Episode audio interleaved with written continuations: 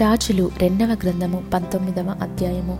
హిస్కియా విని తన బట్టలు చింపుకొని గోనె పట్ట కట్టుకొని యెహోవా మందిరమునకు పోయి గృహ నిర్వాహకుడగు ఎల్యాకీమును శాస్త్రి షబ్నాను యాజకులలో పెద్దలను ఆమోజు కుమారుడును ప్రవక్తయునైన యెషయా యొద్దకు పంపెను.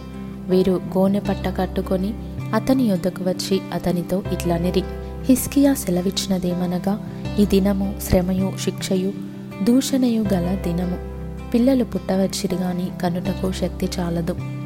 జీవము గల దేవుని దూషించుటకై అశ్షూరు రాజైన తన యజమానుని చేత పంపబడిన రప్షాకే పలికిన మాటలనియు నీ దేవుడైన యహోవా ఒకవేళ ఆలకించి నీ దేవుడైన యహోవాకు వినబడియున్న ఆ మాటలను బట్టి ఆయన అశ్షూరు రాజును గద్దించునేమో. కాబట్టి నిలిచిన శేషము కొరకు నీవు హెచ్చుగా ప్రార్థన చేయుము.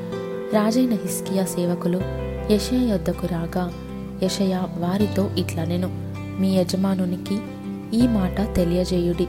ఎహోవా సెలవిచ్చిన దేవనగా అశ్షూరు రాజు పనివారు నన్ను దూషింపగా నీవు వినిన మాటలకు భయపడవద్దు. అతనిలో ఒక ఆత్మను నేను పుట్టింతును. అతడు వదంతి విని తన దేశంలోకి వెళ్ళిపోవును. తన దేశమందు కత్తి చేత అతని కూల చేయుదును అశూరు రాజు లాకీషు పట్టణమును విడిచి వెళ్ళి లిబ్నా మీద యుద్ధము చేయుచుండగా రప్షాకే పోయి అతని కలుసుకొనెను.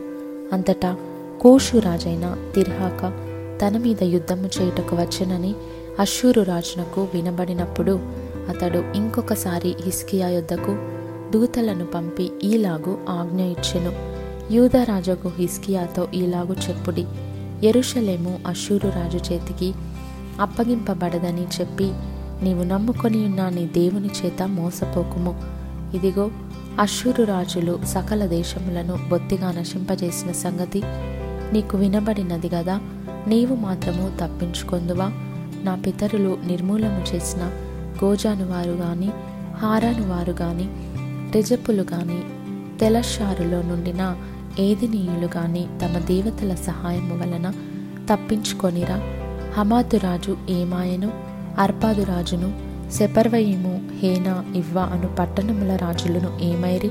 హిస్కియా దూతల చేతుల నుండి ఆ ఉత్తరము తీసుకొని చదివి యహోవా మందిరంలోనికి పోయి యహోవా సన్నిధిని దాని విప్పి పరచి యహోవా సన్నిధిని ఇట్లని ప్రార్థన చేసెను. యహోవా కెరూబుల మధ్యను నివసించుచున్న ఇస్రాయేలీల దేవా భూమ్యాకాశములను కలుగజేసిన అద్వితీయ దేవా నీవు లోకమందున్న సకల రాజ్యములకు దేవుడవై ఉన్నావు యహోవా చెవియొగ్గి ఆలకింపుము. యహోవా కన్నులు తెరచి దృష్టించుము. జీవం గల దేవుడవైన నిన్ను దూషించుటకై సన్హెరీబు పంపిన వాని మాటలను చెవినిబెట్టుము. యహోవా అశ్షూరు రాజులు ఆ జనములను వారి దేశములను పాడు చేసి వారి దేవతలను అగ్నిలో వేసినది నిజమే.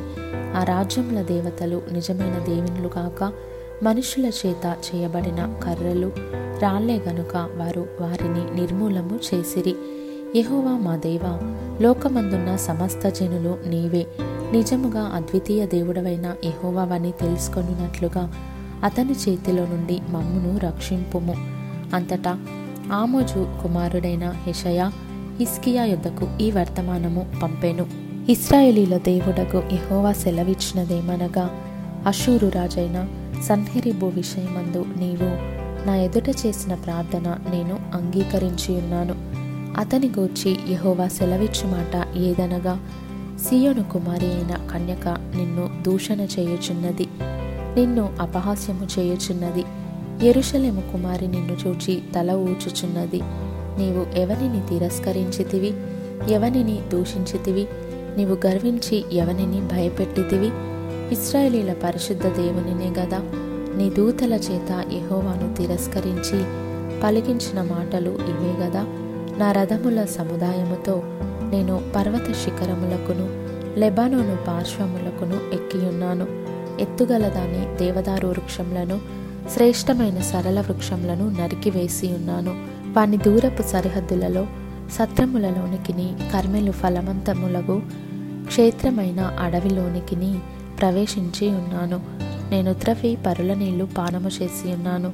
నా అరకాల చేత నేను దిట్టమైన స్థలముల నదులనన్నిటినీ ఎండిపోజేసి ఉన్నాను.